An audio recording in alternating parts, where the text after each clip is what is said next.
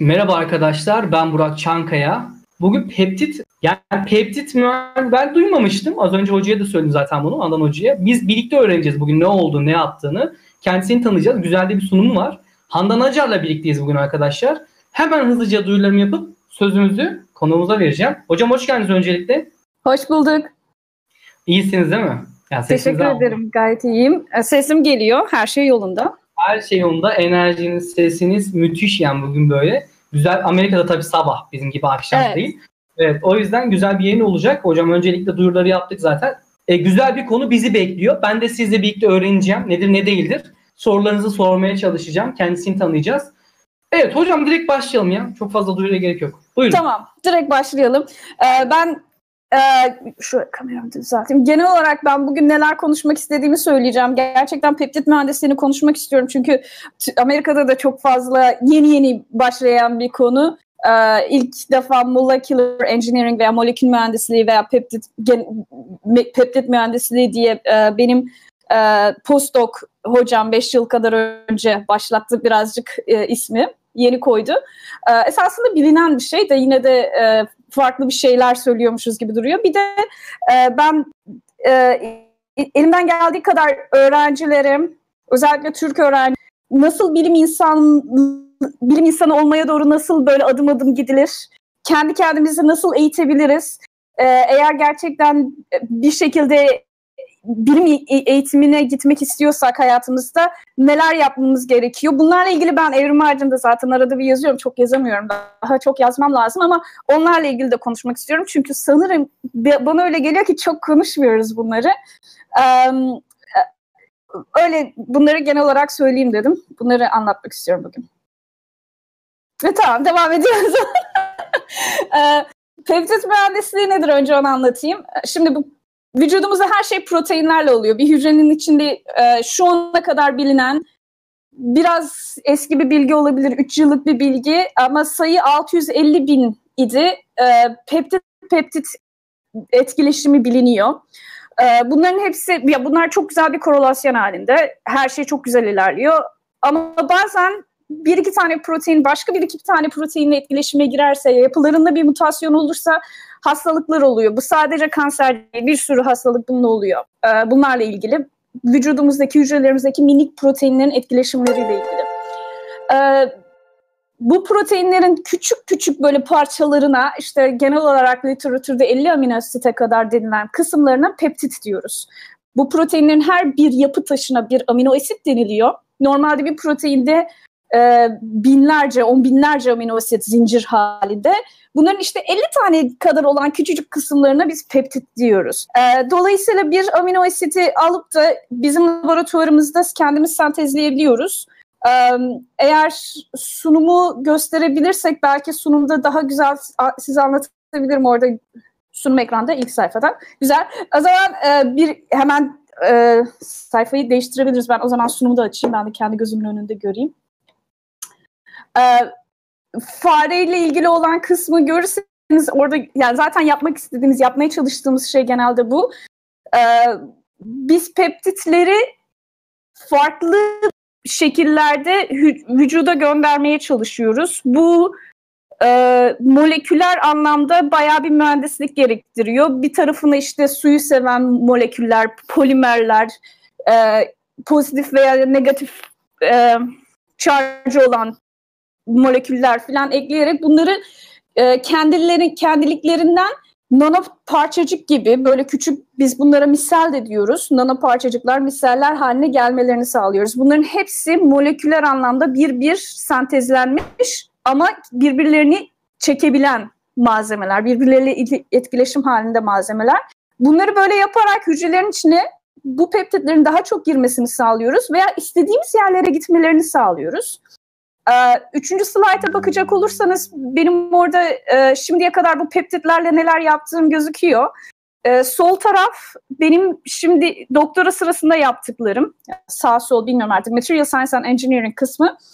Ee, benim doktora sırasında peptitlerle yaptıklarım. Bu peptitleri biz etkileşimlerini minik minik dediğim gibi moleküler düzeyde e, uğraşabildiğimiz için fiber haline getirebiliyorduk küçücük bir molekülü fiber haline getirdiğimiz zaman nano boyutta inanılmaz küçük artık. Ee, bir saçınızda saçınızın telinin milyonda biri kadar e, minik fiberler haline getirebiliyoruz. Bunlar hücrede çok e, hücrenin üzerinde durabileceği fiberler olabiliyor. Ama ben bunlarla farklı şeyler yaptım. Örneğin e, silika ile kaplayıp bunlardan dedektör, dete, e, patlayıcı dedektörü yaptık. Titanyumla kaplayıp e, güneş pili yapılabiliyor mu diye baktık. Altınla kaplayıp altın parçacıklarla küçük e, elektriği iletebilen e, malzemeler yaptık ama özel e, etkileşimleri vardı. Bunların hepsi malzeme bilimi olarak. Sağ tarafta biomedical engineering dediğim kısımda da benim peptitlerle biyomühendislik anlamında neler yaptığım gözüküyor. Dediğim gibi hücrenin içinde biz bunları verebilmek için nasıl değiştirebiliriz şekillerini ve hücrenin içinde nerelere verebiliriz diye gördük. Ee, bu peptide engineering kısmında ben duracağım bu burada. Bu gördüğünüz cihaz benim dördüncü slide. Bu gördüğünüz cihaz benim e, cihazım peptit sentezleme cihazı. Her bir amino asit 27 tane var ama normalde vücudumuzda doğal 20 amino asit var. 7 tanesini biz farklı şeyler koyabiliyoruz. İnanılmaz bir bilim. Ee, özellikle Caltech'te David Trell diye bir profesör var. Ee, onlar doğal olmayan amino asitler üretiyorlar. Farklı şeyler takabiliyorsunuz ve moleküler anlamda subnano yani nanometrenin altında minik yerlerde etkileşimleri değiştirerekten büyük malzemeler üretebiliyorsunuz. İşte fiber üretebiliyorsunuz, nano parçacık üretebiliyorsunuz. Dolayısıyla benim işimde bu oluyor biraz da. Ee, çok basit anlatıyor. Burada protein 1 ve 2 var. İki tane protein birbiriyle etkileşiyor ve diyelim ki bu kanser yapan bir etkileşime sebep olacak, kansere sebep olacak. Benim burada yapmaya çalıştığım protein 1 ile 2'nin gerçekten nerede, nasıl, hangi amino asitlerle birleştiğini bulup onları taklit eden küçük parçalarını üretiyorum. Ve o parçaların gidip de protein 2 ile etkileşimde olmasını sağlıyorum ki protein 1 serbest kalsın ve o kansere sebep olan bir sonraki etkileşim neyse onu yapamasın. Ve o kadar seçici ki bu ürettiğim proteomimetik dediğim peptit gidip de başka bir yere bağlanmadığı için yan etkisi yok bu ilaçların. Ee, e, sağlıklı hücreye verseniz bile sağlıklı hücrede protein 2 olmadığı için herhangi bir şey yapmıyor. Ee, sadece bir sıkıntım var. Neden protein 2 protein 1 yerine benim peptitimi seçsin? Termodinamik ve kinetik olarak açmam gereken bariyerler var. Onları da e, artık molek moleküler düzeyde farklı malzemelerle kovalent bağlar yaparaktan ilaçlar yapıp öyle üretmeye çalışıyoruz. Genel olarak peptit mühendisliği budur. Ee, başka bir şey söylemeyeyim artık daha da fazla uzatmayayım. Bir konuya girdik. Aslında ben de tesadüfen bir şeyi hatırladım. Şimdi yönetmen ekranına verirse bizim bilim treni diye bir sitemiz var. Nacizane. Orada da popüler bilim yazıları yazıyoruz. Ben daha öncelerde yaptığım bir çeviri vardı. Bu çevirinin konusu tümör hücreleri en çok temel tapış, en çok temel yapı taşını şeker değil amino asitler sağlıyor diye tümör hücrelerini yanlış yazmışım herhalde. Bunu bir ekrana verebilir miyiz Semih? Acaba bununla bu çalıştığınız şeyin arasında bir bağlantı var mı diye de merak ettim şu anda. İlginç bir şekilde sanki içinden öyle geliyor yani bağlantı var gibi. Burada bilim insanları kanser hücreleri de dahil olmak üzere yeni hücreleri oluşturan hücre kitlesinin çoğunun ben de öyle biliyordum. Glikozdan geldiğine inanmaktaydı. Fakat MIT'de biyologları meğerse yeni hücre metal, e, materyali için en büyük kaynağı hücreleri daha çok küçük miktarda tükettiği amino asitler olduğunu keşfetti diyor. Burada nasıl bir bağ e, şey yapabiliriz hocam?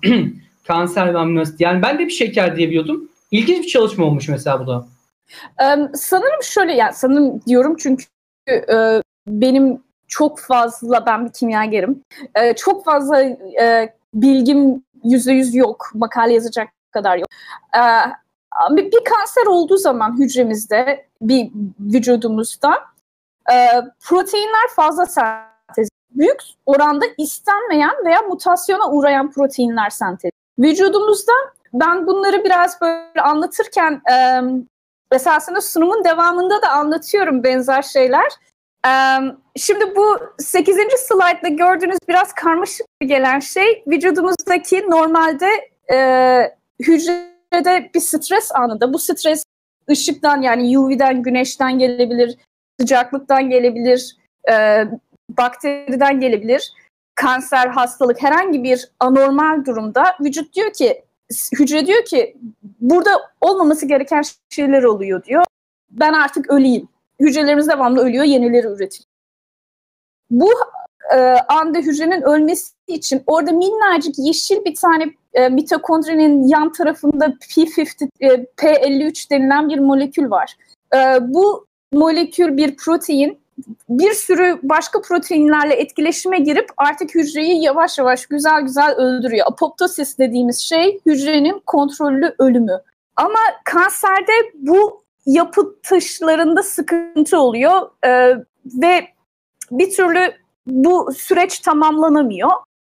Sebebi çok fazla. O kadar fazla fa- farklı proteinle etkileşim halinde ki herhangi bir yerde olabilir ve vücudumuz bunu anlıyor. Vücudumuz bunu anladığı zaman da savaş Diyor ki benim bunu halletmem lazım. Burada bir hata var ve daha çok protein üretiyor. Daha çok protein üretilince daha çok amino asite ihtiyaç duyuluyor tabii. Ee, belki de proteinler üretiliyor ve yok ediyor aynı zamanda. Bu inanılmaz belki bir 10 kat, 20 kat, belki daha da fazla protein, belli proteinlerin daha da fazla olursa tabii ki amino asitlerin gereksinim duyulması çok normal. Bir de bir sonraki slaytta göreceksiniz ben bunu e, hep söylüyorum.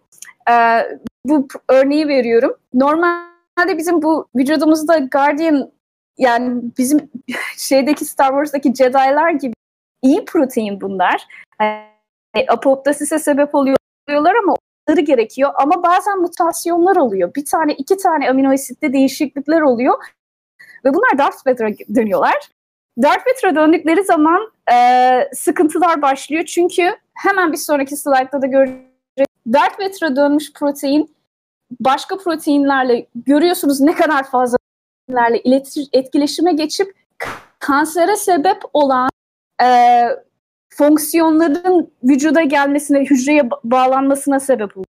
Bunların hepsi kansere kanser ile ilgili fonksiyonlar. Ve bu gördüğünüz her türlü renkteki kutucuklar e, diğer proteinlerle etkileşimleri. E, dolayısıyla kanserli bir hücrenin çok fazla amino asite ihtiyaç duyması, çok fazla protein üretmeye ihtiyaç duyması çok normal geliyor bana. E, ve biz de buna savaşmaya çalışıyoruz.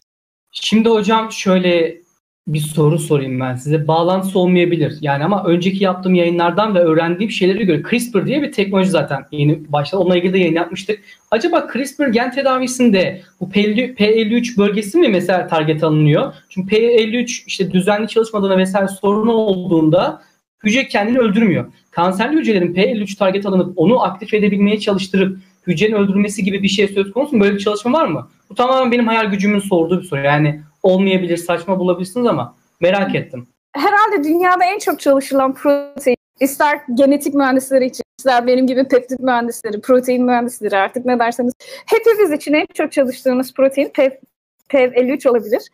Ee, CRISPR'da da var. Ee, yalnız sıkıntımız şu P53'te. İşe yarayan bir protein, istediğimiz bir protein e, mutasyonda sadece sıkıntımız oluyor ve mutasyona girdiği zaman biz bunu engellemeye çalışıyoruz. Ama vücudumuzda başka e, hücrelerimizde başka proteinler de var. Bu mutasyonu uğradığı zaman P53 onu tekrar degrade etmek için uğraşan başka proteinler de var. E, CRISPR'la ilgili de çalışmalar tabii P53'ün olduğu noktada mutasyonun olup olmadığını, yani daha doğrusu şöyle diyeyim, biz CRISPR'la P53'ü yok edersek çok ciddi soruna sebep oluruz. Çünkü bir sürü fonksiyonu var 53'ün. Sadece stres anında vücut hücreyi öldürmekten çok çok çok daha fazla fonksiyonu var. Çok yanlış bir hareket olur. Ama P53'ün bir mutasyona uğrayıp uğramadığını öğrenebilip öğrenebilirsek mümkün olduğu kadar önceden belki de kansere önceden e, müdahale edebiliriz. Sanırım yapılabilecek şey yok. Ben genetik mühendisi değilim, bilmiyorum. Sadece söylemek istediğim biz hiçbir zaman P53'ü yok etmek istemiyoruz. Şimdi hocam bu rakı çalışması ile ilgili siz isterseniz ona geçelim mi? tabii tabii. Ne yaptınız? Makı falan bilimle ne alakası var diyorum bilerekten. Siz anlatın. Ya, şöyle yaptım. Um, esasında çok keyifli bir şey yaptım. Çok hoşuma giden bir şey.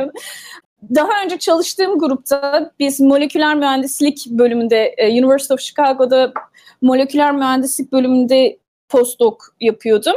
Aynı laboratuvarda postdoc olan bir arkadaşım ama o daha çok ben peptitlerle ilgilenirken o polimerle ilgilenen bir postdoctu.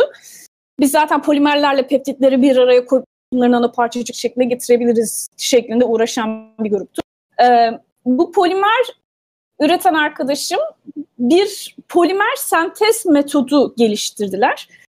Şöyle bir sıkıntı varmış. Bir plastik üreten daha e, sentezledikleri moleküller bir araya gelince plastiğe dönüşen bakteriler varmış. Yani var.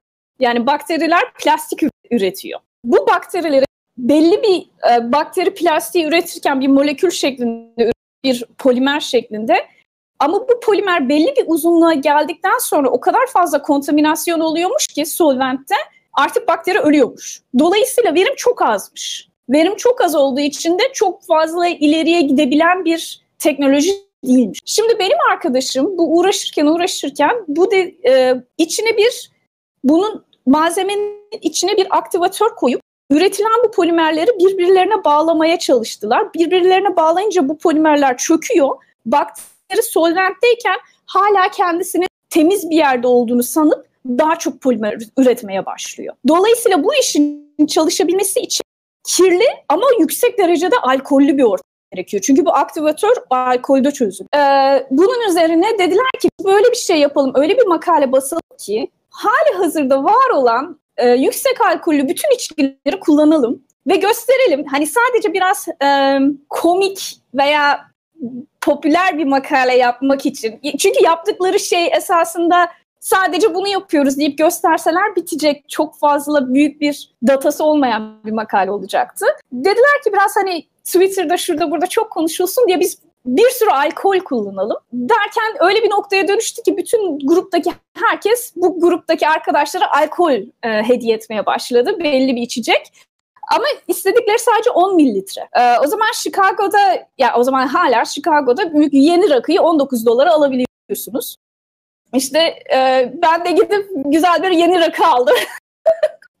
Dedim arkadaşlar bunun %45 alkolü var. Dediler gerçekten en çok veren, verim veren e, alkollerden biri oldu tabii ki yani. Başkası düşünülemez. En çok verimi aldıkları alkol içi, alkol içeceklerden biri oldu rakı. Ee, ve onun üzerine biz gerisini şey yaptık işte onu laboratuvarda temizledik. Ya yani laboratuvarda temizlemedik, dışarıda temizledik gerisini şişenin.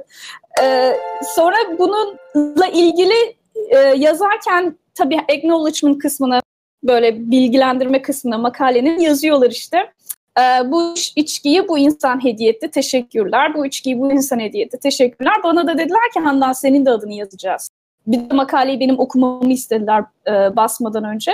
Ben dedim ki oraya milli, Türk milli içkisi olarak yazarsanız çok sevinirim dedim. Yanlış anlaşılmasın e, bir Yunan'la herhangi bir sorunum yok ama eğer Uzo'yu denerseniz kan çıkar burada diye söyledi kendileri. Denemediler. Ee, işte şey Türk milli içkisi rakıyı da denedik falan diye oraya yazdılar. O öyle oldu yani. Öyle bir çalışmaydı. Artık ayran oldu hocam. Ayran üzerinde çalışmalar yapın lütfen. Biliyorsunuz. Alkol Ama oranı yükseltirse... olabilir herhalde. Buradaki olay alkolün yüksek olması değil mi? Yani vodka da olabilirdi. Evet. O zaten oldu. Vodka da oldu. Zaten sadece şöyle bir sıkıntımız var. Tabii bütün içkileri diğer arkadaşlar hediye ettiği için genelde litresi 30 doları geçmeyen içkilerle yapılan bir çalışma oldu.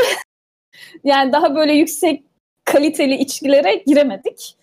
Çünkü e, e, bu ulusal e, sağlık merkezinden, ulusal sağlık enstitüsünden, devletten, Amerika devletinden aldığım alkolde kullanmakla ilgili sıkıntılar var. Özellikle sadece 10 mililitre kullanıp gerisini içiyorsanız sıkıntı var tabii.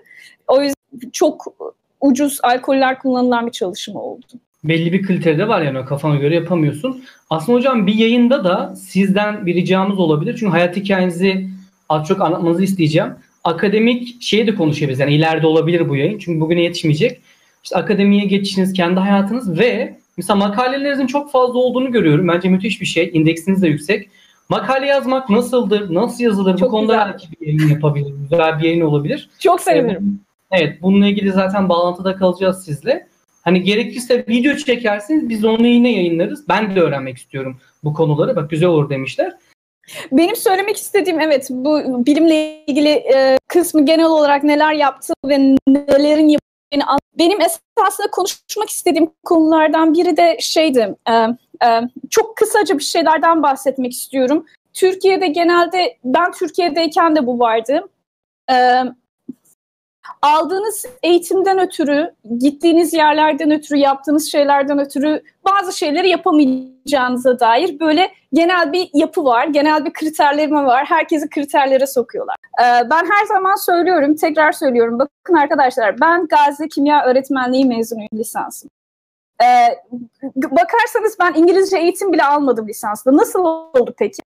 İşte Evrim Ağacı'nda yazdığım gibi kendi kendine İngilizce nasıl öğrenilir diye yazdım ben orada. Uzun uzun yazdım, anlattım. Ben onların hepsini kendi kendime uyguladım.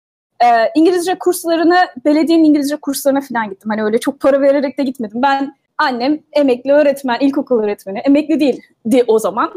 Yani öyle böyle çok e, deli paralar harcayarak bir şeyler yapmadım. Ee, benim ailemde üniversite yani büyük ailemde de o zaman için üniversiteye e, gide üniversiteye gidebilen, üniversiteye giden ilk en büyük torun bendim zaten. Bir, e, bendim. Benden sonra hepsi gitti. öğretmen olmak çok iyi bir şeydi çünkü öğretmen olan, ailemde öğretmen olan insanlar çok iyi yerlere gelmişlerdi. De, düzenli para geliyor. O yüzden o zamanki bizim dünya görüşümüze göre çok iyi bir şeydi.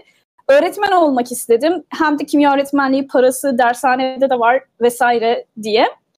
Ee, ben İlk 4 sene, 3,5 sene, 4 sene tamamen kimya eğitimi aldım. Son bir sene pedagoji eğitimi alıyorsunuz. Toplamda 5 senelik. Dolayısıyla kimya mezunuyum esasında. Ee, çok güzel bir eğitim aldığımı söyleyebilirim. Tabii ki belki hani şöyle bir şey olabilir. Derler ki Boğaz içindeki ODTÜ'deki öğretmenler kadar, profesörler kadar iyi bir eğitim almamış olabilirsin. Muhakkak ama ben alınan eğitimin hocanın kalitesiyle alakası yüz karşı alınan eğitim tamamen sizin tamamen sizinle alakalı. Ee, anlamadığınız şeyi açıp bakacaksınız. Kendiniz öğreneceksiniz. Kan Akademi var. Şu anda artık her şey çok daha güzel. 2000'li yılların başı. Şu anda her şey çok daha güzel, çok daha kolay. Kendi eğitiminizi sahiplenmeniz gerekiyor. Bu sizsiniz. Yani başka kimse sizin için oturup o dersi çalışmayacak. Anlamadığınız zaman da daha doğrusu şöyle başarısızlığın bahanesi yok. Dünyanın bütün başarısızlıklarını toplayın. En kötü şeyleri koyun. Benim sağlık sorunlarım var. Ailem beni desteklemiyor. Hatta köstek oluyor. Param yok. Ailemin sağlık sorunları var. Hepsini buraya koyun. Artı yapamadığınız bir şey yapmak istiyorsunuz ama yapamıyorsunuz. Yani bunların bunlar bahaneler artı yapamıyorsunuz. Eşittir yapamıyorsunuz. Bu kadar. Bahaneler etkisiz eleman. Eğer bu kadar bahaneye rağmen bu etkisiz eleman pozitif olarak da geçerli bu kadar bahaneye rağmen bir şeyleri yapabiliyorsanız bahane artı başarı eşittir sadece başarıdır. Kimse size Amerika'da profesör oldu. Kimse bana demiyor Amerika'da profesör oldu ama kimya öğretmenliği mezun. Kimse demiyor bana bunu. Sadece Amerika'da profesör oldu diyorlar. Veya um, ne diyeyim hani pozitif veya negatif olarak genelde pek bir e, bahanenin başarınıza hiçbir etkisi yok. Dolayısıyla bir şeyleri düşünmemek lazım. Artık böyle yani insanın kendi acımayı durdurması. Benim ailem çok kötü, benim param yok, benim şartlarım yok. Ya bırak artık kendine acımayı. İnternetin var senin. Otur yap şunu. Bitti. Akşam oturup dizi izleme. Bunu yap. Bu kadar basit. Hayatta herkesin ben küçüklüğümden beri inanırım. Belki de çok naif bir fikir. Hala da inanırım. Bence herkes birer kahramandır. Hem de kahraman derken ben böyle Spider-Man, Batman gibi diyorum gerçekten. Bence hepimiz birer kahraman. Hepimiz kendi hayatımızda hayır küçük değil, kocaman, büyük destanlar yazıyoruz. Yazmaya da devam edeceğiz ama akşamları oturup hiçbir şey yapmadan, sadece akşamları demiyorum, genel olarak hayatınızda oturup hiçbir şey yapmadan, bir şeyler size gelsin diye bekleyerekten o destanları yazan. Onlar için uğraşmanız lazım. Hakikaten kendinizi şöyle düşünün. Elinizde bir kılıcınız var ve siz savaşıyorsunuz başarı için. İleriye gidebilmek için, bir şeyleri yapabilmek için savaşıyorsunuz. Efendim şu bahane, bu bahane bırakın bunları. Onlara rağmen ne yapabilirsin? önünüze bir destek köstek çıktığı zaman bir engel var önünüzde. Ben bu bahaneden nasıl kurtulabilirim? Çok pasif. Yani bu bahane var. Ben bu bahaneden nasıl kurtulabilirim? Bir gün bu bahane geçecek ve ben ondan sonra yoluma devam edeceğim. Basit. Ben bu bahaneye rağmen neler yapabilirim? Bunun etrafından nasıl dolaşabilirim? Belki şöyle yapan nasıl yapabilirim demek aktif. Bence ikinci yolu seçmek lazım. Ben hayatımda hep öyle yaptım. Evet bir sıkıntım vardı. Her zaman vardı. Hep de olacak. Hepimizin olacak. Peki peki ne yapacağız biz? Hani ne yapacağız? Akşam eve gidip yatağımıza girip ağlayacak mıyız? Hiç de yapamam. Hiç de yapmadım. Hiç de yapamam. Ağlamayacağım. Kesinlikle ben akşam bütün enerjimi, o ağlamak için kullandığım her şeyi oturup peki yarın ne yapacağımı ayırmalıyım. Bu benim düşüncem. Hocam böyle o kadar güzel konuşuyoruz. Siz konuşun beni. Şimdi bazı yayınlar vardır. Ya bazı insanlar boş motivasyon pompalar. Tamam ben görüyorum Twitter'da falan. İşte kariyer bilmem ne şu bu ama sizdeki boş değil. Çünkü zaten içinden geliyorsunuz. Yaşadığınız şeylerin dışa vurumu var. Ve dediğiniz gibi şu çok önemli. Elimizde bir internet gibi nimet var. Yani Udemy'den, şuradan, buradan e, yazılım öğrenmek istiyorum da öğrenemiyorum diyeni ben döverim yani. Aynen hani ben, değil mi? Udemy kursunun hesabını, şifresini vereyim diyorum. Biz takipçilerimize veriyoruz. Abone olanları şuna buna veriyoruz. Ben vereyim şifremi de sen öğrenme yani. Anladın mı? Yani öyle bir şey yok. Mesela biz şu an tıpçı bir arkadaşım var. Skype'tan buluşuyoruz. Birlikte data science öğreniyoruz. Bu çocuk tıpçı. Ben elektrik elektronik mühendisiyim. Ama bir noktada buluşuyoruz. Öğrenmek için ama. Ya bu bir şey katar katmaz ama eminim öğrenmenin bir sonu yok ve bir şey katmaz diyemiyoruz bununla ilgili. Mesela sizin dediğiniz şey de çok güzeldi. Şu an Amerika'dasın. Kimse sana verilen bir gemi var. Gemiyi karşıya geçirmeni istiyor. Bir sandal var daha doğrusu. Evet. O yolda işte rüzgar mı çıktı, fırtına mı çıktı, şimşek mi çaktı, yıldırım mı düştü? Kimse bunu ilgilenmez. İlgilenmiyor da. Sadece karşıya geçip geçemediğiniz sonuç odaklı bakarlar. Bu yüzden dediğiniz şey de çok önemli. Yani o ne diyeyim Türk bak şimdi siz dediniz de Türkçesini unutuyorum bazen diye ben unutuyorum. özgeçmiş. Özgeçmiş. Özgeçmişiniz diye. Background tam özgeçmiş değil de arka planınız diyemez. Altyapınız. Altyapınız ne olursa olsun yani lisansınız ben de RGS mezunuyum. Aldemir'de okudum Antalya'yı bilirsiniz. Mesela geçen hafta yeni aldığım arkadaşım Türkiye en iyi liselerinde okumuş, ODTÜ'de çift anadal yapmış. Ben çocuğa böyle bakıyorum ama öyle bakmamak lazım. Ben daha çok çalışmalıyım. Ya bir Aynen de öyle. şey ya bu e, ne yapayım ben şimdi? Bu çocuk böyle yapmış buralarda. Şimdi MIT'de bu çocuk. Ben Taylan yani. hayatta gidemem oraya. Ben hayatta yapamam deyip oturup televizyon izle yani. Başka Yani ben MIT'ye gidemem. Ben kaderim bu. O zaman bırak abi çalışma. O televizyon izle. Bak biz şu an hayatımızdan feragat ediyoruz. Siz de öyle. Ben de öyle. Yemek yemedim. Bugün bu hafta sonu dışarı bile çıkmadım. Ama değer. En azından bir şeyler yapıyorum ve kendi hayatımda da bir şeyler yapmaya çalışıyorum. O yüzden hocanın da dediği gibi interneti güzel kullanmak bence çok önemli. Bu çok değerli bir şey. Ee, boş şeyleri vaktinizin olmaması gerekiyor ki bizim hocam kitlemiz gerçi böyle değil emin olun yani. Ama sizden mesela ben de bir motivasyon aldım. Sizle telefonda konuştuk en öncesi.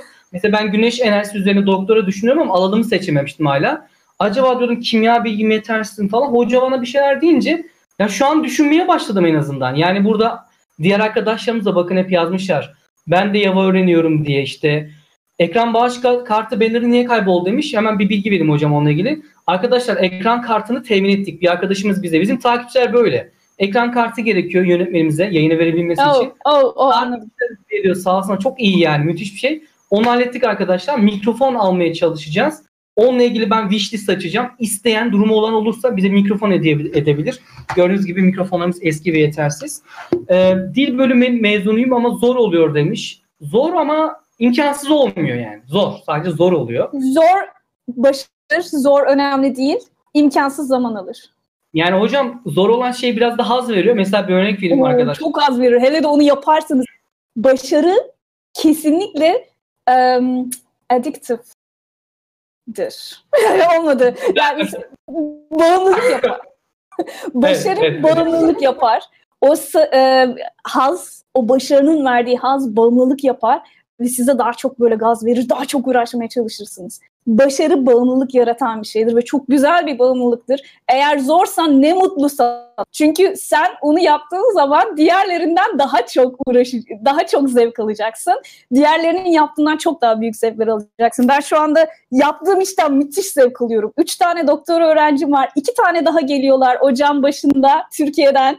İnanılmaz heyecanlıyım. İlk defa Türk öğrencim olacak. Şimdiye kadar hep Amerikalıydı öğrencilerim. Ee, Onunla hangi alanda konularda çalışacaksınız? Yeni çalışma şeyleriniz ne hocam? Var mı? Yok daha ben o kadar değil. Ee, Ocak, Ocak 2018'e başladım. Daha bir yıl bile olmadı. Daha yeni yapamıyorum. Daha elim ama e, şu anda dokt, postdoktayken de postdoktayken de hep Amerikalılarla çalıştım. E, geldiğimden beri üç tane öğrencim oldu. Hep Amerikalıydı. İlk defa böyle Türklerle çalışmaya başlayacağım. Hani kesinlikle ırkçılık diye anlaşılmasın. Ben e, Türkiye için elim canımı veririm ama dünya için beynimi veririm. E, insanlık için elimden geleni bütün insanlık için uğraşıyorum. Muhakkak aynı şey. Sadece hoşuma gidiyor. Bir garip bir şeyi var, heyecanı var. Bakılacak. Ya ben bakılacak esasında soru değil. Eminim çok güzel olacak. Ee, Arkadaşlar hocamıza lütfen birazcık şey yapalım. Hocam gelin bizim kanalda haftada bir yayın yapın. Biz size verin. Arkadaşlar ne diyorsunuz hoca? Gerçekten çok iyi bir, kendisi olamaz mı? Hocam koyun laboratuvara kamerayı. Siz takılın orada biz izleyelim yani. Şu an o kadar güzel ki bak herkesten biz böyle konuşuyoruz hem kendi aramızda da herkes çok beğendi. Aa, Gerçekten çok uygun. Bu konuda ben çok sevdim açıkçası. Bir şey değil. Ben örnek Mesela e, o haz olma, alma olayı var ya. Yani her zaman yaptığınız işi sevdiğiniz, sevdiğiniz işi yapmaya çalışma olayı. Bazen tabii olmuyor. Mesela ben şu an mecburiyetten dolayı çalışıyorum. Yaptığım iş çok zor bir iş değil. IT analist diye geçiyor. Para kazanıyorum ama inanın bana haz almıyorum. Ama mecburum şu an için. Çünkü yani işin bak kolay bir iş. Bazı insanlar da bu hayatı seçer. Bence şey yapmak lazım ya saygı duymak lazım. Tabii Kimi insanlar var hocam kolay hayatı seçer. İşte kolay yoldan para kazanmak, para kazanmak veya o title üzerine çok gitmeyi severler. O görünüş proflar, doktor. Ben profesör biliyorum İngilizce bilmez. Bizim üniversitede hatırlarım vardı yani. Ya da işte türlü hilelerle şey yapmıştır vesaire. Ee, ama gerçekten içiniz rahatsa ben sizde mesela bunu açık görüyorum ve yaptığınız iş haz veriyorsa kimse tutamaz sizi. O yüzden arkadaşlar parayı düşünüyorsanız bunu söyleyebiliriz değil mi hocam? Paraysa hayat amacınız o dolarlar vesaire gidip Amerika'da Avrupa'da kebapçılık yapabilirsiniz vesaire. Onlar da gerçekten bir kebapçı abi vardı hocam. Bana dedi ki asla kebapçılar kadar kazanamazsınız. Doğru. Bunu yapabilirsiniz Doğru. yani. Doğru. E, amacınız önemli bence. Tabii ki ama yaptığınız işten zevk alıyorsanız gerçekten hoşunuza giderek yaptığınız bir ise bakın bugün pazar günü ben ofisimdeyim. Ee, ve bir sürü... görebilir miyiz Mansur yoksa? Tabii tabii. Yani burası, lab, lab yok yakınızda ama. Şu an lab değil. Şu anda ofisteyim. Şu arkamda... Atatürk e, fotoğrafı vardı. Çok anlamlı. Evet. Onu gördüm yukarıda. O e, Shepard Farrant'ın ben nasıl gö- göstereceğimi bilmiyorum. Ee, Gayet güzel. Mütevazi bir ofisiniz var. Mütevazi bir ofis şey e, bu, bu posteri yıllar önce ben artık düşünün 2000'den önce 2000 onların şey diye bir dergi vardı. Uykusuz diye bir dergi vardı. Uykusuz hediye etmişti böyle küçük stickerlar şeklinde. Yo yo penguen, penguen, penguen hediye etmişti. Küçük penguen stickerlar şeklinde. Büyük bir ihtimalle kapanmıştır e, penguen olduğu için. E, işte böyle stickerlar şeklinde hediye etmiştim. Benim onlar duruyordu. Geldim buraya böyle küçük sticker'ı böyle çerçeveletip koymuştum. Ama daha sonra düşünün 10 yıldan beri duruyor olabilir. Ama daha sonra ben bunun e, buraya gelince fark ettim. Burada Barack Obama'nın çok benzer resimleri var. Kim yapmış diye baktım. Shepard Farrant diye bir e, artist yapmış. Bir baktım Chicago'da yaşıyor adam. Kalktım buldum adamı. Yerini, şeyi, um, atölyesi, resim, yani exhibition, san, sergi merkezi bir şey olmuş. Sergi, sergi yeri var işte. Ee, orada bu da var. Atatürk de var orada. Allah'ım böyle yürüyeyim patır patır. Ben orada ağladım böyle bu kadar. Elim ayağım tutuldu. Tüylerim diken diken oldu. Ve e, internet sitesinde de yazıyor. Bunu arkadaşlar bedava indirebiliyorsunuz. Shopify'den ben hatta onu ben linkini atacağım size. Herkese gösterirsiniz. Hocam ben de evet. gruba şey eklerim. Ben de merak ettim. Bedava indirebiliyorsunuz. Çok yüksek çözünürlüğü. Çünkü Gezi Park olayları sırasında Shepard Farrant e, Wikipedia'da da bulabilirsiniz. Gerçekten e, politik bir duruşu olan bir adam. O yüzden Barack Obama'nın resimleri üzüş bir adam. Ama ne alaka? Şimdi mi yapmış onda bu Trump'a karşı falan mı yani? Yo yo yıllar önce 10 e, yıl kadar önce e, Barack Obama başkanlık için uğraşırken kendi isteyerek yapıyor. Politik olarak hoşuna gitmeyen hiçbir şey yapmıyor. Politik olarak hoşuna giden şeyi de severek, isteyerek ve bedava yapıyor. Gezi olayları, ya bunu yıllar önce uykusuz için çizmiş artık uykusuzdan pardon penguenden hangi e, kim nasıl buldu bilmiyorum.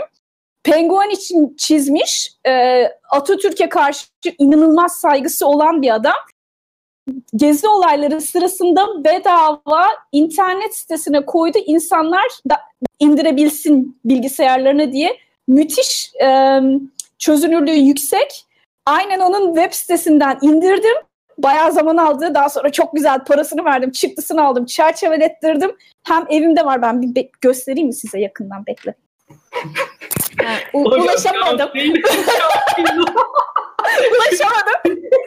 Çok istemiş. Olsun. Niyetiniz önemli. Ulaşamayınca ben fazla uğraşmayayım. Ee, evet. Çok ciddi güzel bir resim. Hoşuma giden bir şey. Herkese tavsiye ederim. Bedava indirebiliyorsunuz. Gezi Parkı'ndan beri yıllardan beri adam bedava duruyor. Ya bende de önceden Türk bayrağı asılıydı arkamda. Bilirsiniz yani yurt dışındaki yurtlarda evet, evde var. bayrağını asar. Bir ara kendi tarafımdan yayın yaptığım için oda arkadaşım tarafındaki Romanya bayrağı görünüyordu. Polonya ile Romanya vardı. Ya bir ortalık karıştı o evrim ağacı zamanları. Sen niye Romanya bayrağı asıyorsun falan filan. Artık anlatamıyorsun adamlar. Bak arka duvarı görüyorsunuz. Bu duvar oda arkadaşım duvarı. Adamın bayrağını kalkıp değiştiremem. Sonra yayınları bir şekilde ayarladım falan. Türk bayrağını koydum. Ondan sonra bir de ırkçı diyenler çıktı ortaya. Yazmışlar ekşide sağ olsunlar. Ama ben yani bunu çok beğendim hocam. Güzel bir anı olmuş sizin için de. Ee, şimdi soruları burada da, burada da Türk kahvesi makinesi var. Beko'nun Amazon'dan bulunabiliyor 100 dolara. Hocam ya yapmayın işte. Bakın şu önemli bir şey. Küçük gösterelim. Bu, Aa, tabii çayımız da tabii çayımız da önemli. Bunlar yurt dışındaki insanların avuntu malzemesi evet, diye. Evet kesinlikle. Kesinlikle. Yani, yani, o, ama, konuşuyorduk ya. Evet, o Türk kahvesi makinesi burada çok popüler. Ee, benim ofisime misafir olarak sabahları gelen arkadaşlarım biliyorlar Handan Türk kahvesi ikram edecek diye. Ee, öğrencilerim özellikle sabah 9'a toplantılarını koymaya çalışıyor ki geldikleri zaman Türk kahvesi vereceğimi biliyorlar. Benim bütün öğrencilerim Türk kahvesi içiyor burada. Onu alıştırdınız yani hocam öyle mi? Alıştırdım. Canan Hoca ile yaptığımız yayında da aynı e, küçük enstantane vardı. O Türk kahvesini o da çok seviyor. O da yapıyor Oo. ama gerçekten insan, bence güzel bir kahve ve e, dozu, ayarı, tadı her şey uygun yani. Geçelim hocam sorulara. Buyurun. Ya bu arada benim teyzeme çok benziyorsunuz. Yayından sonra size fotoğraf atacağım inanmayacaksınız. Yani benim annemin kardeşi olan teyzeme. Bir, yani bir an onunla konuşuyor gibiyim. O yüzden de gerçekten hoş bir yayın oldu yani samimi. Belki. Arkadaşlar umarım beğenmiştir. Keşke dediğim gibi daha uzun yapsak ama bir sonraki yayınları şey yapabiliriz. Yine konuşalım hocam. Sorulardan birisi anonim sormuş. Hocam ver ekrana. Peptit mühendisliğinin abiyogenez ile ilişkisi nedir? Şimdi bunu anlatırken hocam bilmeyenler de olabilir. Abiyogenez ve peptit yine bahsettik de abiyogenez ile peptit mühendisliğinin ilişkisini sormuş. Var mıdır daha doğrusu? Varsa nedir diyelim. Peptit mühendisliğinin ya peptit mühendisliği moleküler mühendislik biyolojiyle alakamız yok. Daha çok her şey kimya ve sen. Yani biz her şeyi e, şey de yapıyoruz. E, gerçekten şöyle bir rezinimiz var. Plastik bir küçük e, topçuk var. O topçun üzerinde kendi kendine duran bir amon, e, amonyum NH, NH2 grubu var. E, bu grup gidip karboksilik asitle birleşiyor. Zaten amino asit dediğimiz amin grubu, asit grubu bir de bir şeyler. E, bu amin grubunun üzerinde önce bir koruması var. kaldırıp onun karbon karboksilik asitle birleştiriyoruz. Karboksilik asitin öbür tarafında yine bir amin grubu var. O amin grubu yine atom düzeyinde e, moleküler düzeyde molekülün de altında düzeyde yani minik et, e, bir amino asit bir amino asit her bir amino asitin nerede etkileşimlerde bulunduğuna bakıyoruz. Şimdi abiyogenez ama yüzde yüz alakasız değil. Ee, benim yanında çalıştığım hocam Matthew Trell, postdoc olarak yanında çalıştığım hocam Matthew Trell, bu her küçük amino asitin birleşerek e, farklı bir conservate denilen ama Türkçesini bilmediğim conservate bilmiyorum tanık geliyor mu? E, conservate böyle farklı bir faz. Sanki anlamda konservatif. konservatif. No, no, no, no, no. Ee, bir şey ee, bir düşünün ki zeytinyağının yine mi düştük? Yok ses gidip geliyor hocam. Ben konservatif mi dediğiniz duyamıyorum ama konserve yok, mi? Konserve. Konserve işte. Konserve mi diyorsunuz? Yok yok değil. Ee, ben bilmiyorum onun tam Türkçesini de. Conservate sanırım Türkçe'de de kullanılıyor. Bilmiyorum. Şimdi ben anlatayım ne olduğunu. Ee, sanki zeytinyağının suda oluşması gibi küçük noktacıklar ama farklı bir fazla. Küçük böyle fazlalar oluşuyor, oluşturuyor bu yüksek oranda proteinin, peptitin olduğu yerler. Ee, sanki bir gel suyun içinde gibi düşünün. O öyle e, ama o gelin içinde çok yüksek miktarda peptit var. Gelin dışında o kadar yok. Neden öyle oluyor? Çünkü bu e, peptitler birbirini çok iyi çekiyor ama yet, çok düzgün bir şekilde fiber oluşturacak kadar değil. Tamamen allak bullak böyle Arap saçı gibi şeklinde birbirini çekiyorlar. Tam da değil ki böyle olup da birbirini iyice çekip de çökelti oluşturacak kadar da değil. Ama çözünecek kadar da değil. Böyle ikisinin arasında bir etkileşim. Bu ikisinin arasındaki etkileşimden e, böyle farklı fazlar, jel gibi farklı fazlar üretiliyor.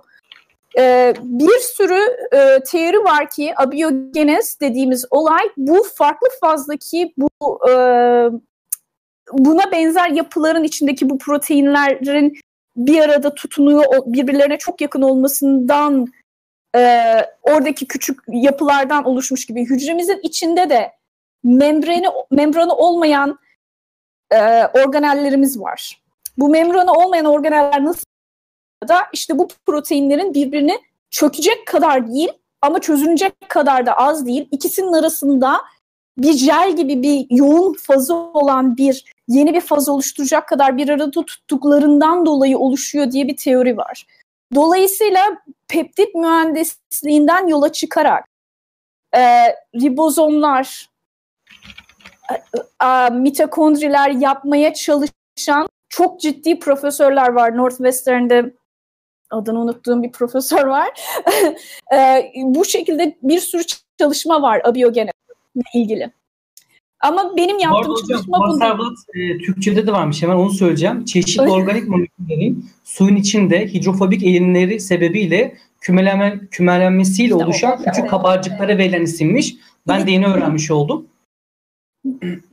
Aslında bu sorudaki amacı ben söyleyeyim. Ben anladım yani. iki soruyu birleştireceğim. Şimdi burada hani yaşamın işte abiyogenizi biliyorsunuz değil mi arkadaşlar? Yani bunu yapmayan yaşamın kökeni sorusu diyelim kısaca. Yaşamın e, organik yaşam daha doğrusu nasıl geldi, canlılığın cansızlıktan nasıl geldi vesaire diye basitçe tamam mı?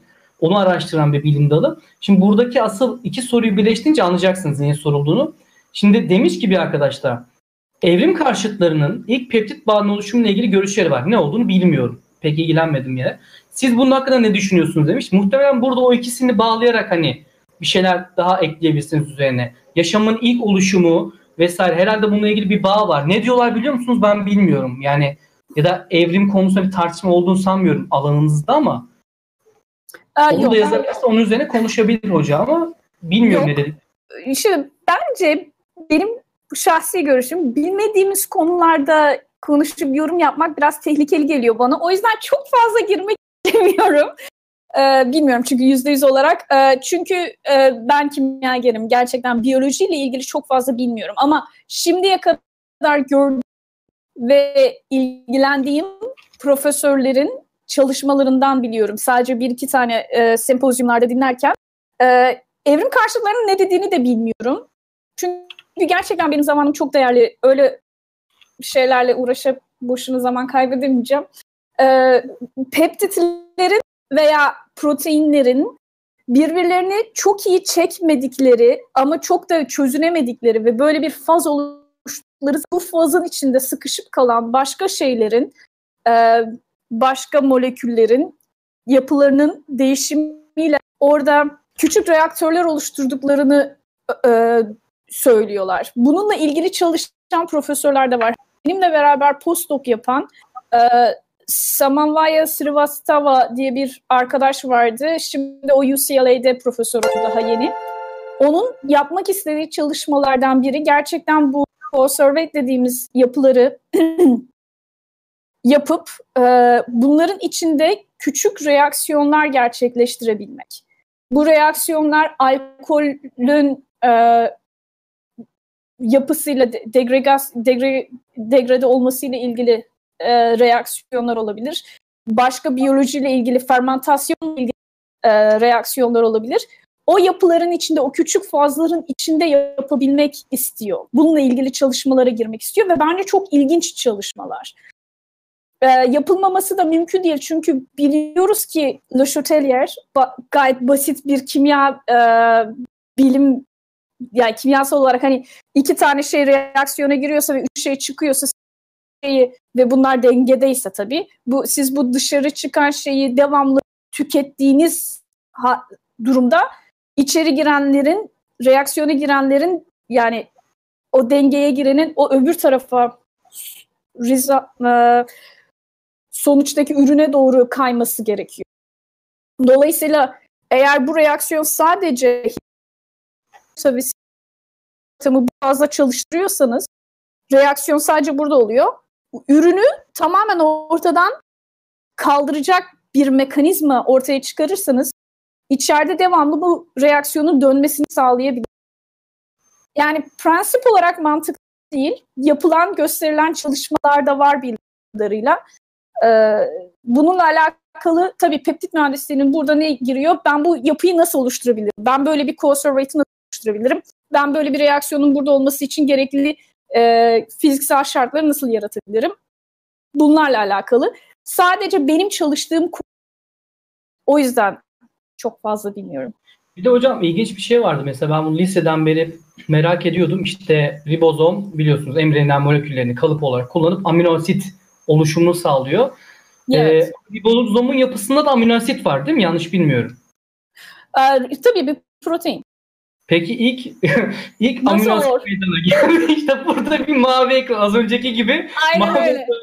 Yani çok güzel bir konu ama gerçekten çok güzel bir konu. Bunu aslında konuşmuştuk sanki bir yayında ama hatırlayamadım şu anda. Ee, bu arada soruları devam edeceğim. Tabii ki arkadaşlar soruları almaya devam edelim. Yayında donma var diyorsanız bir yenileme yapın arkadaşlar. Lütfen yenileyin sayfayı. E, düzelecektir. Devam ediyorum hocam. Hocam ne gibi ışık gördünüz de peptit mühendisliğine geçtiniz acaba diye hızlıca cevaplayabilirsiniz. Çünkü bir saatimiz doluyor. Işık falan görmedim. Çok hoşuma gitti. Tamam ışık yok. Ay, gör, öyle, öyle şöyle diyeyim. Ben bilim yaparken, ben buna başlarken hatırlıyorum ben hatta şöyle diyeyim. Üniversite dördüncü, beşinci, dördüncü sınıfta filandım. Ben bir yurt dışında eğitimle ilgili bir e, konferans vardı işte Hilton'da o zaman Ankara'da Arjantin Caddesi. Biliyorum biliyorum meşhur. Ha. Ben de gitmiştim. Bir tri kare mi? Bir üçgen mi öyle bir şey. Öyle bir şeydi. Oraya gittim ben. Böyle girdim ne oluyor filan. Ben hemen bir masaya yanaştım. İlk yanaştım. Ya ben Amerika'da böyle bir bilimsel bir yere gitmek istiyorum. Böyle çok iyi üniversitelere gitmek istiyorum ama ben ne yapacağım bilmiyorum. Adım adım bana bir anlat ne yapacağım dedim. Sen nerede okuyorsun dedi. Ben Gazi Kimya öğretmenliğinde okuyorum.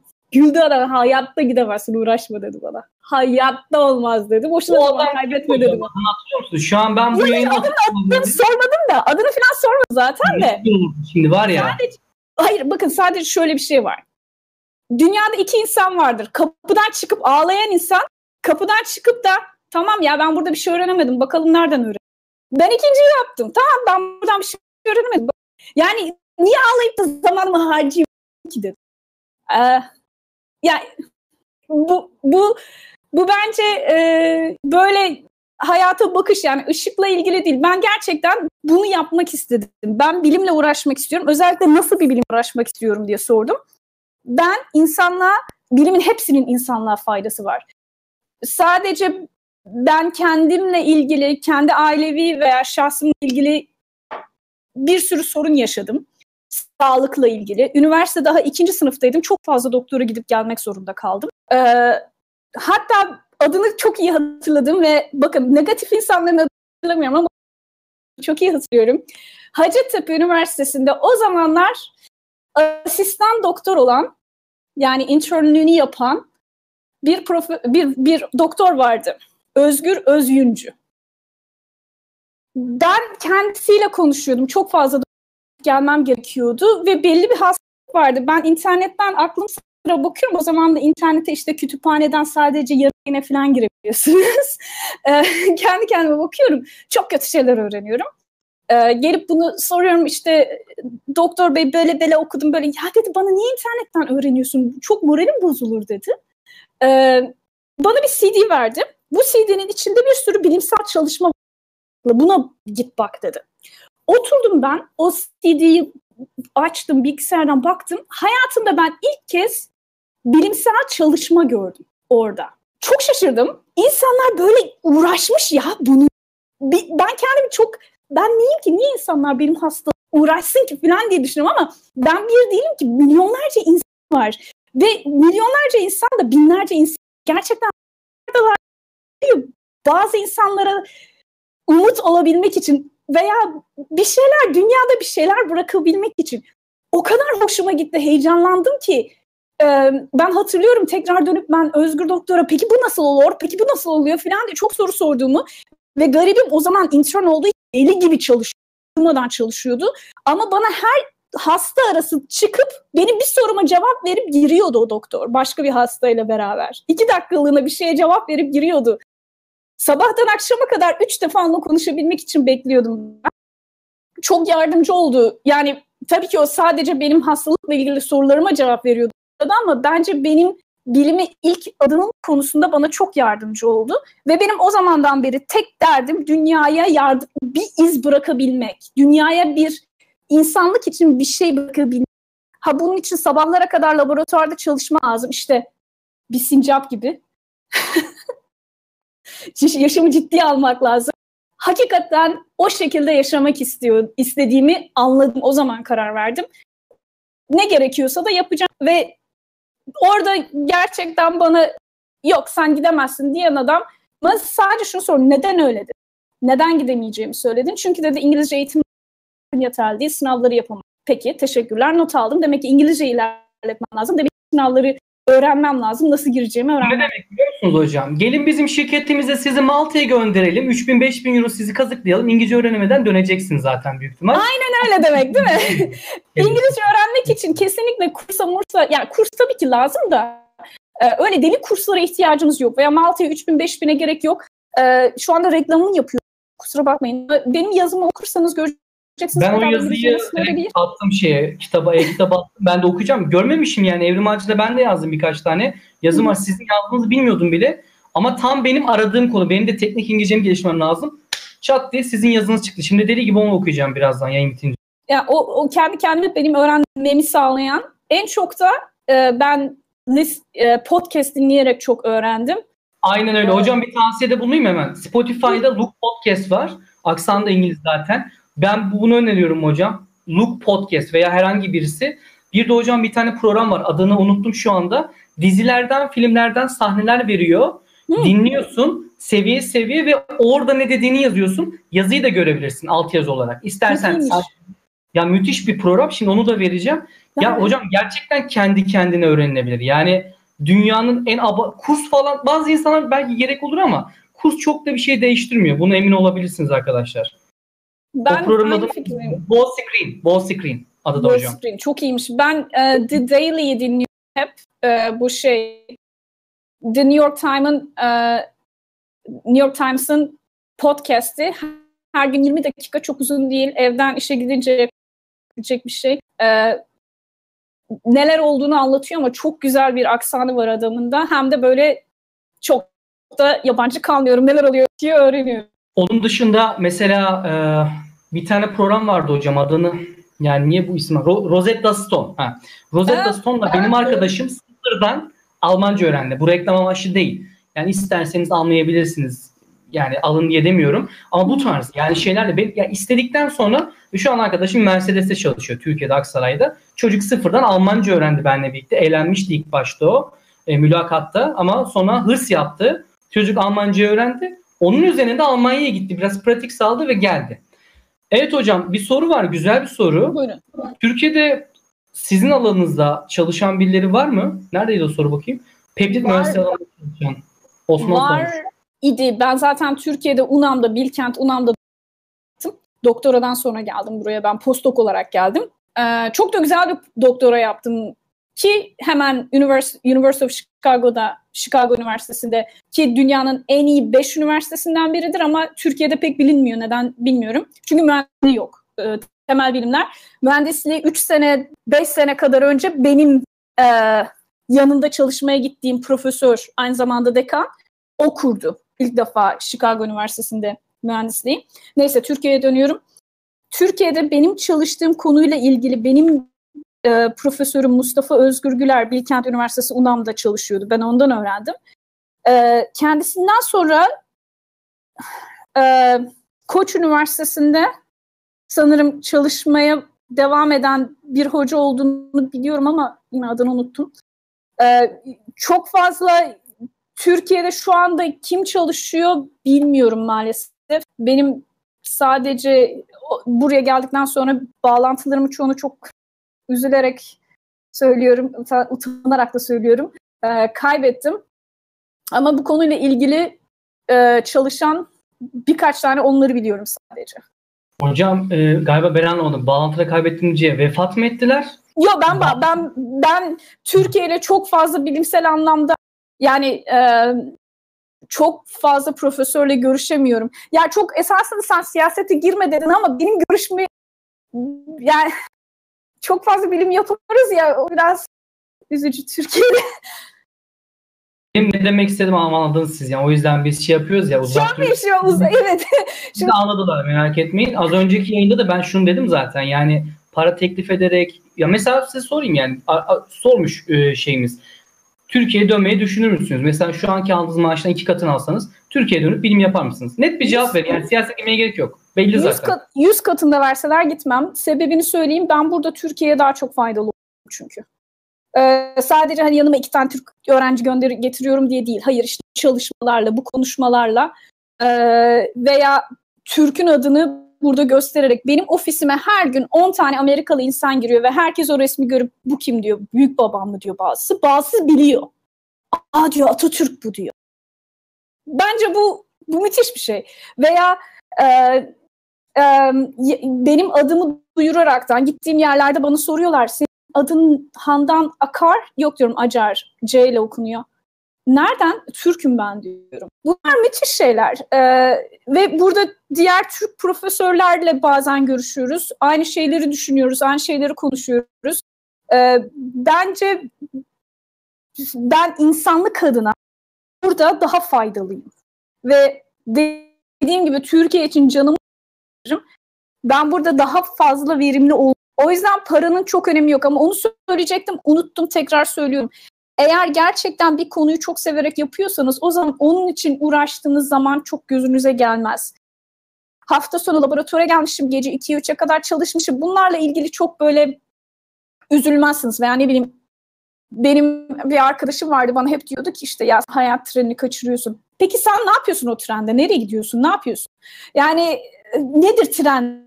nedir? Yani oturup televizyon izlemek, ben yine oraya takık gibi konuşacağım ama yani sadece bir örnek vererek. Evet, e, sana daha şey yaşamak mı? İşte belli yaşa gel, hmm. işe gir, evlen, çocuk, çocuk yap. Aynen. Aynen öyle. Yani, ben de bunu tercih etmiyorum. Pişman değilim mesela yani. Kesinlikle ve bunu yaptığınız zaman büyük bir ihtimalle bu tutkulu olduğunuz işle ilgili çok daha büyük başarılar sağlayacaksınız. İşte gördüğünüz gibi daha fazla makaleniz olacak olacak. Akademik dünyada geçen e, para birimi makaledir. Ne kadar makaleniz var o kadar iyi bir yerlere.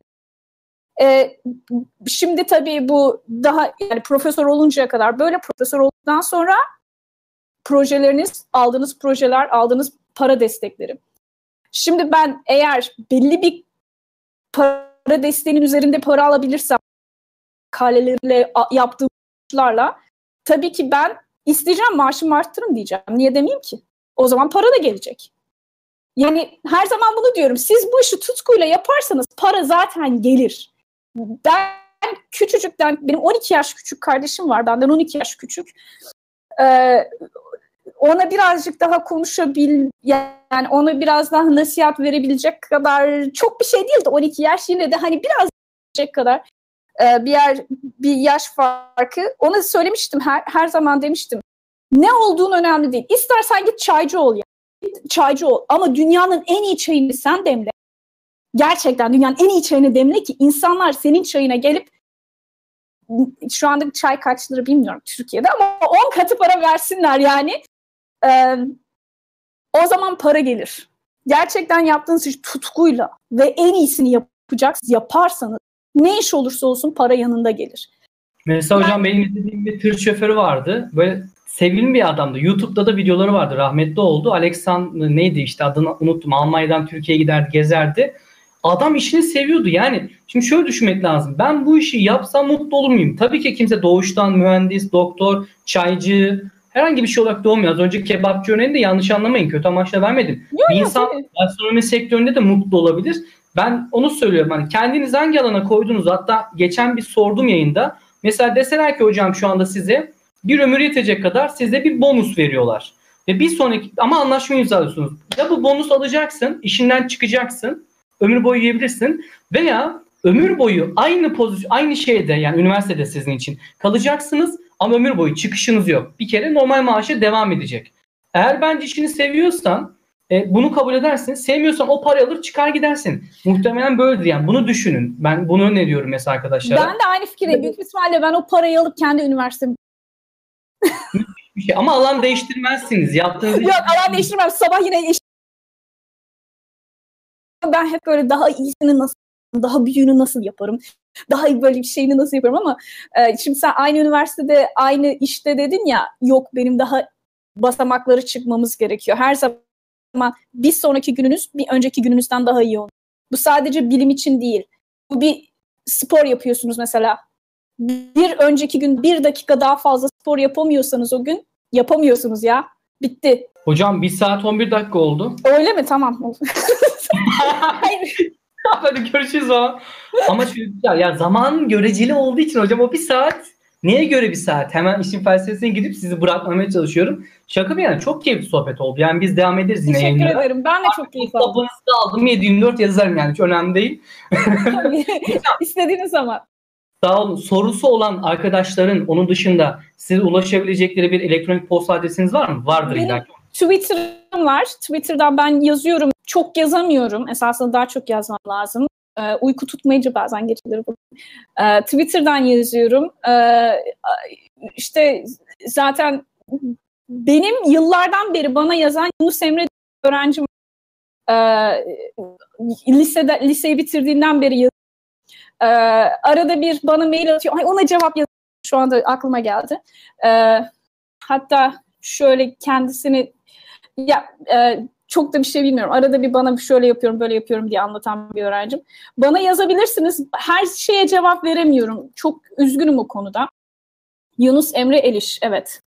Ee, umarım beni dinliyordur. Öpüyorum Yunus Emre. Unutmadım, sana cevap yazacağım.